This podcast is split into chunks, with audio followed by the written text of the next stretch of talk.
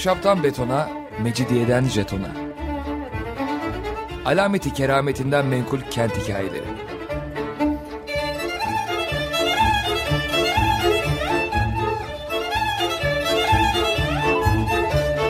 Hazırlayan ve sunan Pınar Erkan.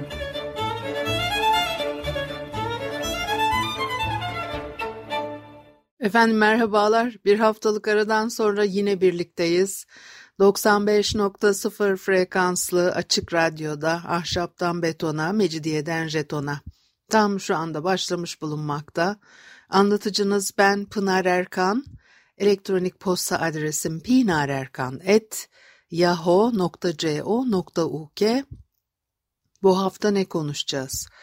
1945-46 e, yıllarına ait İstanbul betimlemeleri üzerinde durmak istiyorum bugün. İstanbul yazılarını zaman zaman size aktarıyorum. Çünkü bize ışık tutuyor, iyi oluyor diye düşünüyorum.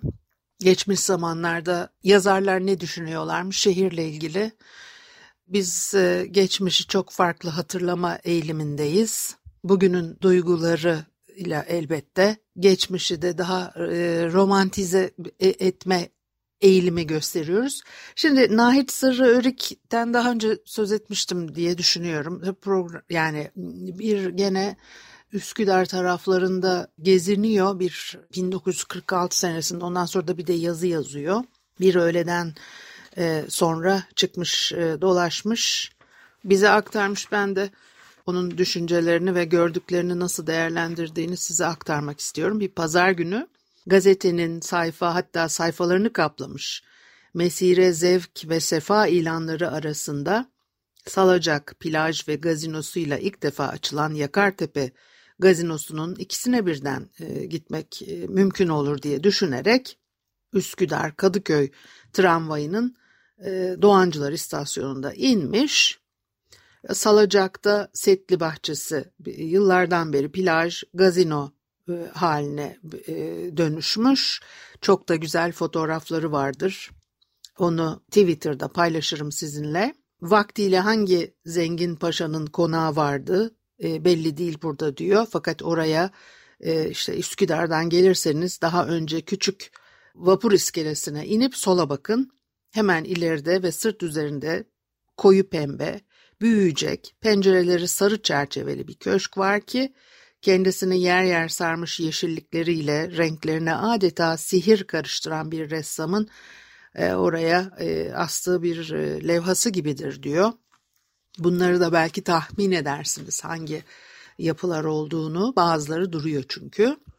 Sahil şeridinde henüz hiçbir e, müdahale yok ve her yer e, pırıl pırıl. E, başka türlü de plaj olarak kullanılabilmesi mümkün değildi zaten ama e, hayli erken e, gelmiş bahçe tenha sıcak hava caz daha başlamamış e, gazetedeki ilan Gregor'un cazını ve ses kraliçelerinden e, Müzeyyen Senar'ın konserini haber veriyor.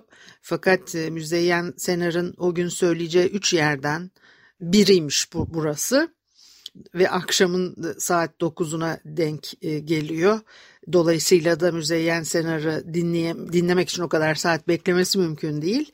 E, cazı beklemiş. Başlayınca da ilk gençlik yıllarını hatırlıyor. Yurt dışına gitmiş bir süre yaşamış birisi Nahit e, Sırrı Örik. Ondan sonra e, İstanbul'a geri dönüyor ve e, gazete e, yazılarında pek çok şey e, yazıyor. O yazılar sırasında da işte böyle İstanbul'u da e, yazdığı yazıları var. Çeşitli yorumlarda da bulunuyor e, elbette. Şimdi yani bu sözle bu musikinin ilk gençliğimde başlamış bulunduğunu ima ettiğime yani biraz e, çıldırdığıma hükmetmeyin diyor. Bu caz ilk gençliğimi, onu idare edenin ilk gençliği aynı çağıma e, tesadüf ettiği için hatırlattı diyor. Yani Gregor'dan, Bay Gregor'dan bahsediyor burada. Bay Gregor'la her ikimiz artık ikinci ve üçüncü oğullarımızın liseden getirecekleri kağıtların kırık notlarıyla üzülüp onlar tarafından verilecek e, açıklamayı dinleyip e, şaşıp kalacak yaştayken onun elinde değnek ve sırtında e, lacivert ceketle şarkılar söyleyip yerinde fırıl fırıl döne döne şeytani havalar çaldırabilecek kadar zinde e, belki de göründüğü gibi neşeli kalabilmiş olmasına gıptayla baktım diyor. E, çünkü kendi öyle hissetmiyor. E, sadece ondan da değil e, arkasından da eklemiş Sabah gazetesinde Birinci Dünya Savaşı'ndan önce gayetle siyasi, gayetle ciddi, gayetle ihtiyatlı e, baş makaleler yazan, gözlüklü, siyah elbise ve sakallı, babası dünyaya dönüp kendisini böyle sahnede e, zıp zıp sıçrayarak, fırıl fırıl dönerek e, görmüş olsa duyacağı engin hayreti düşündüm diyor. Bir de bunu eleştirmek için değil sadece bir aileye mensup insanların ne kadar farklı yollar çizebileceğini işaret etmek için söylediğini de belirtiyor. Avrupa'da da pek eski bir aileye mensup pek büyük bir devlet adamının kızı bir müzikale girmemiş miydi diyor. Şimdi tabii bu yıllarda çok rastlanan bir şey. Bizde de Sururi kardeşleri hemen onlar geliyor. İlk aklıma başkaları da e, sıralanabilir.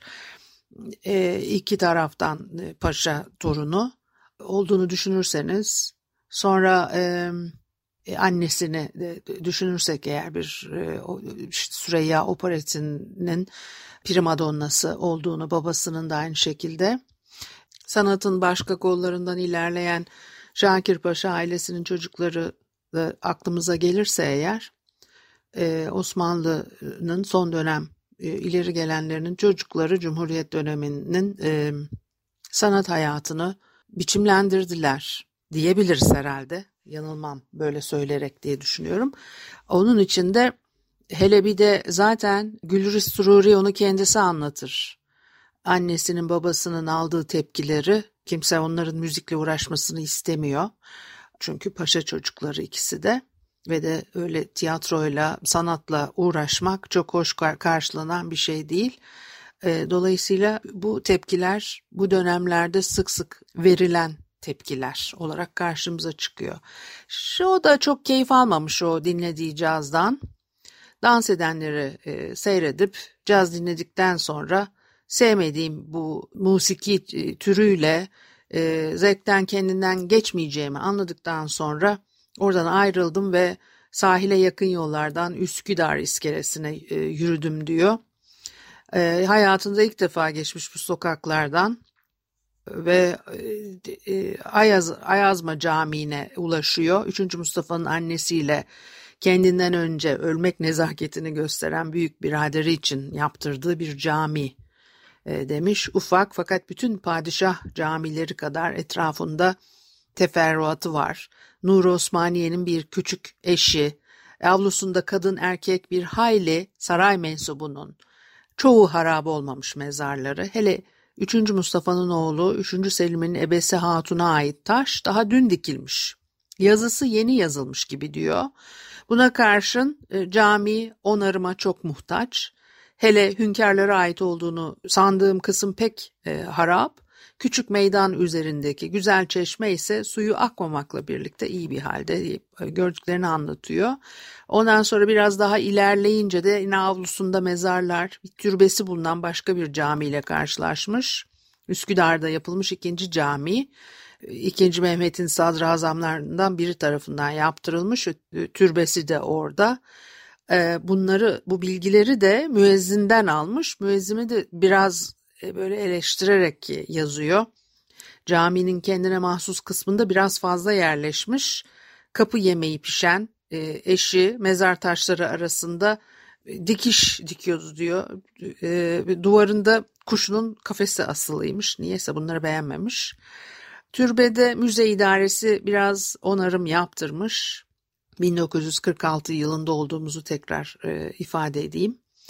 Caminin bilhassa ön cephesi Ayazma Camii'nden sonra insanı birkaç asır geriye, Bursa camilerinin sadeliğine götürüyor. Burası onarıma muhtaç fakat ileride deniz kenarındaki Şemsi Paşa Camii ve teferruatı dün yapılmış hissini veren bir şekilde. Biraz fazla onarılarak dün yapılmışa benzetilmiş. Kapıları sımsıkı kilitli, bahçesini de otlar bürümüş diyor. Biraz daha ilerleyince Üsküdar iskelesine ulaşmadan önce bir anda 3. Mustafa'nın babası 3. Ahmet'in e, annesi namına e, yaptırdığı Yeni Valide Camii ile karşılaşıyor. E, öteden beri bildiğim büyük, oldukça da iyi korunmuş bir cami diyor. İstanbul tarafında önemli camiler sırasında yer alabilir. Dış avlusunda iki koyun otluyormuş. İki üç kadın, erkek, yorgun, çömelmiş dinleniyorlarmış. Helaların önünde bir berber iskemlede oturan bir adamı tıraş ediyor. İkindi vakti geçmiş olmakla beraber caminin içi sıcak, hayli kalabalık bir cemaat karşısında bir hoca efendi Kur'an'ın Musa peygambere ait bir ayetini teşrih ediyormuş. Dinleyenler arasında önlerine eğilenler, kendinden geçmişe benzeyenler varmış. İskele önünden tekrar tramvaya biniyor. Yakartepe işareti bulunan yerde inmekten vazgeçip Kısıtlı, e, Kısıklı'ya çıkmış. Kısıklı'da da iki e, gazino varmış. O gazinolar hınca hınç dolu. Birinde çalgı çalıyorlarmış. Kapısında ilanlar. E, ismini ilk defa gördüğü bir komiki şehir. Gazinolara işte bakmamış çok onlara girmek istememiş. Kısıklı'dan Küçük Çamlıca'ya çıkan Sarp taşlık yola e, tırmanıyor. Orada turistik otel ve asri gazino yapılması hakkındaki projeleri gazete sütunlarında bilmiyorum kaç yıldan beri e, okuyup duruyoruz diyor. Otelinde kalmayacağım gibi mevcut bir gazinosuyla da pekala yetinebilirim. O havadislerin hakikat olması hususunda hararetli bir arzum yok ama yolu ıslah, ıslah edilirse hatta ıslah değil sadece yapılsa çünkü bu harikulade yere giden bir patika bile hakikatte mevcut değil e, diye devam etmiş. E, Çamlıca Tepesi'ndeki gazino tenhaymış oraya da çıkıyor. Yani yolu olmadığı için insanlar üşeniyor mu yoksa buradaki manzara ihtişamı karşısında çalgı dinleyip sarhoş olmaya cüret edilemeyeceği için mi? Ee, yoksa her iki sebeple mi bilmiyorum ama işte onun içinde insanlar azmış. Biraz o manzarayı tarif ediyor Boğaz'a, Marmara'ya, arka taraftaki vadilere, dağlara bakan noktalarda. Üç kere yer değiştirerek e, her tarafı uzun uzun seyretmiş. E, Boğaz birbirine yakın üç göl gibi görünüyormuş. Yani Tanzimat Edebiyatı mensuplarının tahsis ettikleri sayfalardan sonra Çamca Tepesi'ni nasıl tasvir ve hele nasıl sena etmeli diyor. Çok e, beğenmiş, çok etkilenmiş. Hatta diyor ki şiirin ve güzelliğin bu derecede ihtişamlısı ve çeşitlisi insanı bezdirmiyor ama adeta ezip yoruyor. Çamca Tepesi'nden dört ufka bir arada e, bakmaya çalışmayın.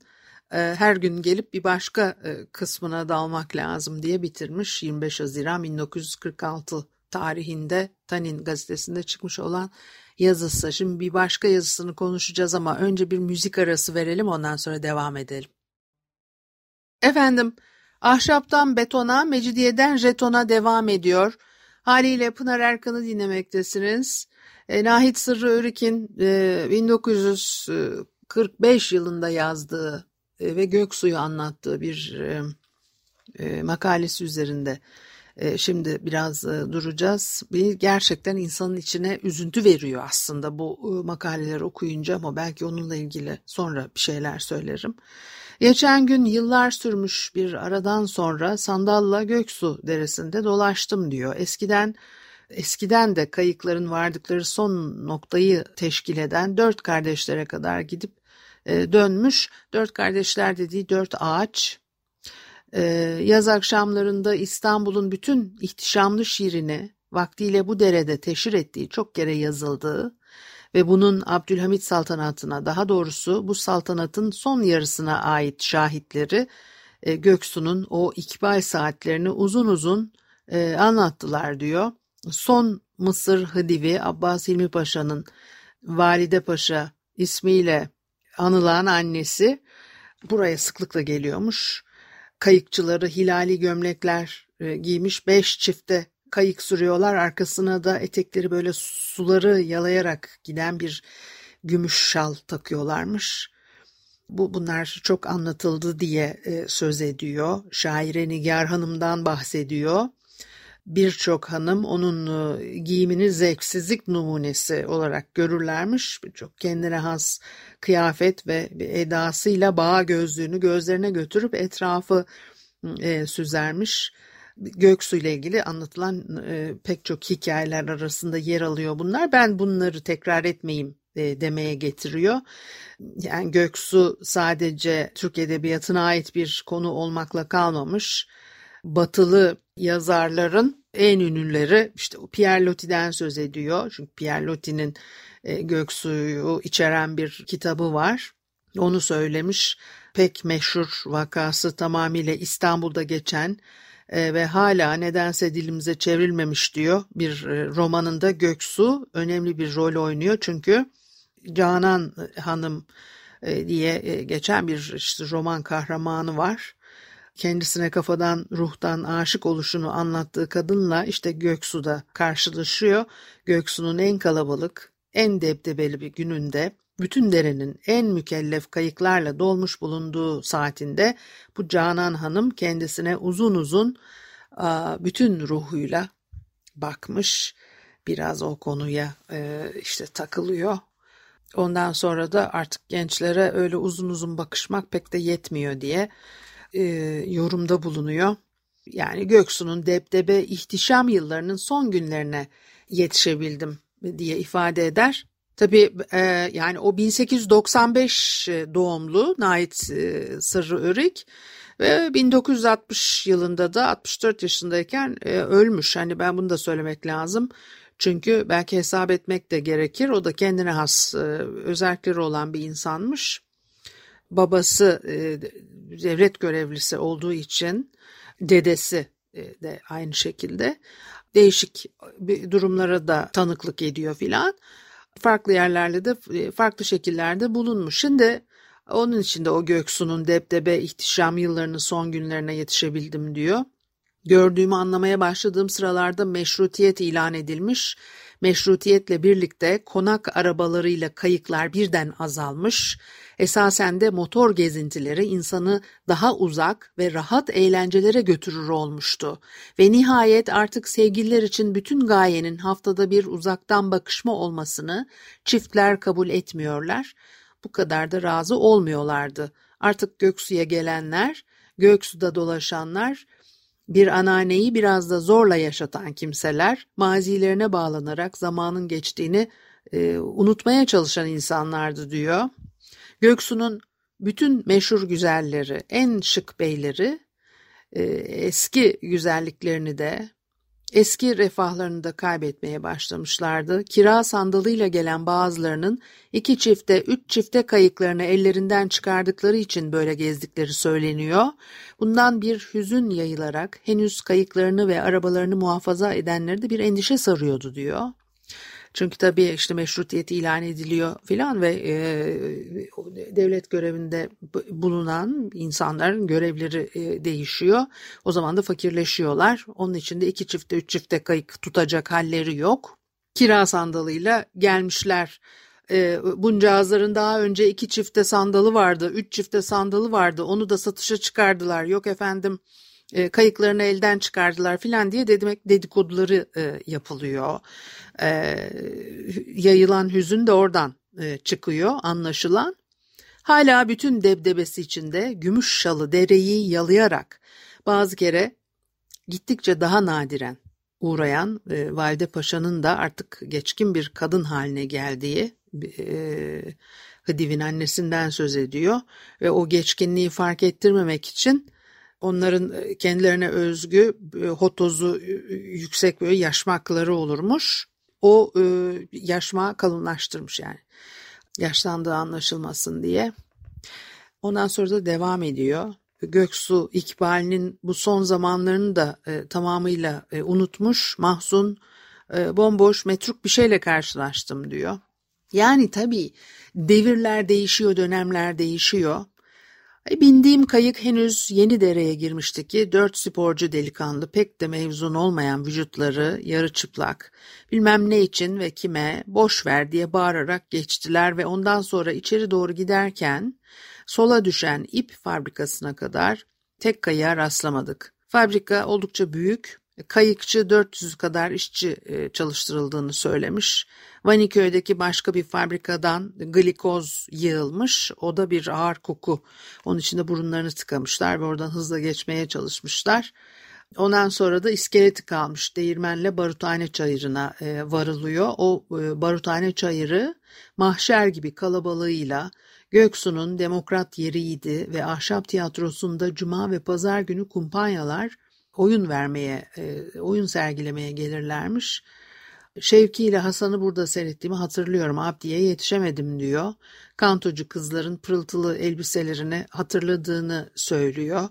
Ondan sonra da yani geri dönmüşler. Tabii o eski havayı, atmosferi bulamayınca üzülüyor herhalde. Öyle anlaşılıyor yazdıklarından. Ee, ve en son noktaya dört kardeşlere varmışlar. O dört kardeşler tam dere kenarında bir kökten çıkmış dört çınar. Bir tanesi artık tamamıyla yıkılıp gitmiş. Hakikatte sadece üç kardeşten ibaret kalmışlar. E, e, gövdelerinde oyuklar ömürlerinin e, onların da fazla uzun sürmeyeceğini anlatıyordu diyor. Bilmiyorum bugün e, üç kardeşler orada hala de, var mı? Başka bir ağaç, daha heybetli bir ağaç e, varmış burada. E, dış budak ve o dış budak ağacı varmış orada. O yüksek ağaçların gölgesinde vaktiyle mısır yenir ve mısırcının üstüne tek bir İstanbul'da bir başka mısırcı bulunmadığı ve sanatının sırlarını kendisinin babasından yahut amcasından aldığı e, söylenirmiş. Kendisine bir halef yetiştirmemiş veya bu halef burada e, barınamamış demek ki meydanda Mısır'dan ve Mısırcıdan eser yoktu diyor. Sadece tek katlı bir kahve ve ortada e, dans edilmek için işte konulmuş bir e, pist varmış. O dört kardeşler kahvesinde bir süre oturup kahve içmişler. Ondan sonra da geri dönmüşler. Bir mezarlıklardan geçiyorlar. Derenin harap yalılarını geçip denize çıkmışlar. Bu yalıların arasına henüz beton bina karışmamış o zamanlarda.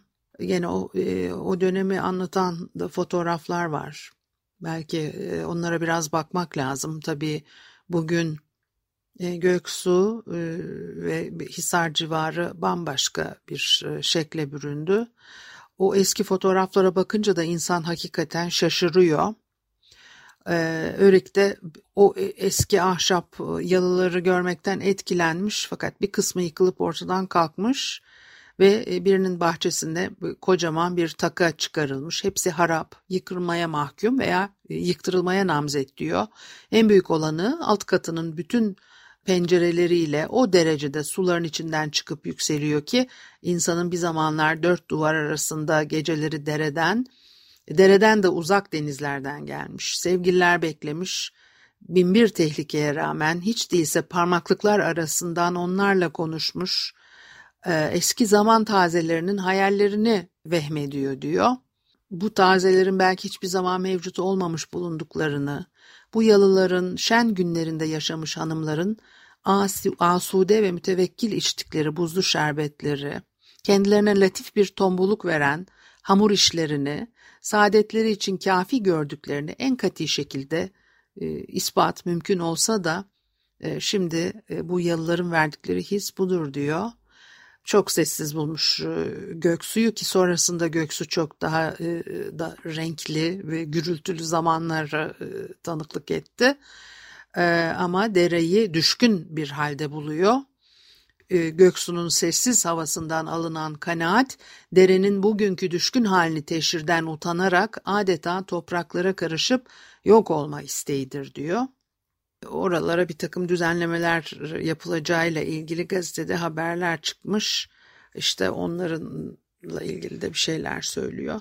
Yani Dahit Sırrı Örik de içinde e, bulunduğu zamanlardan e, demek ki keyif almaktan ziyade geçmiş dönemleri e, daha etkili bulan o dönemin insanlarından ama sürekli böyle bir geçmişe bakıp yani 1946'lı yılları e, e, işte hani konuştuk. Biz şimdi o yıllara ait yapıları bulsak seviniriz zannediyoruz. Ama o dönemin insanları da daha eski yılları hatırlayıp daha güzel olduğunu söylüyor. Yani kimse e, kendi zamanından tamamıyla memnun olmuyor. Hep vakit geçtikten sonra geçmişe dönük olarak hatırı ah ne o güzeldi o yıllar deme eğilimi bu hiç bitmiyor. Hiç yani ne kadar e, bir memnuniyet kendi dönemi içerisinde aman da ne kadar da iyi devirde yaşıyorum diyen yok herhalde. Bunun çok farkında olmak lazım. Bunun çok farkında e, olmaya büyük ihtiyaç duyduğumuz bir dönemdeyiz şu anda. Haftaya görüşene kadar. Hoşçakalın.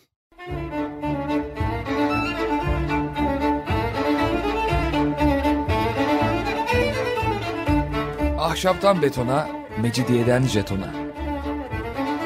Alameti kerametinden menkul kent hikayeleri.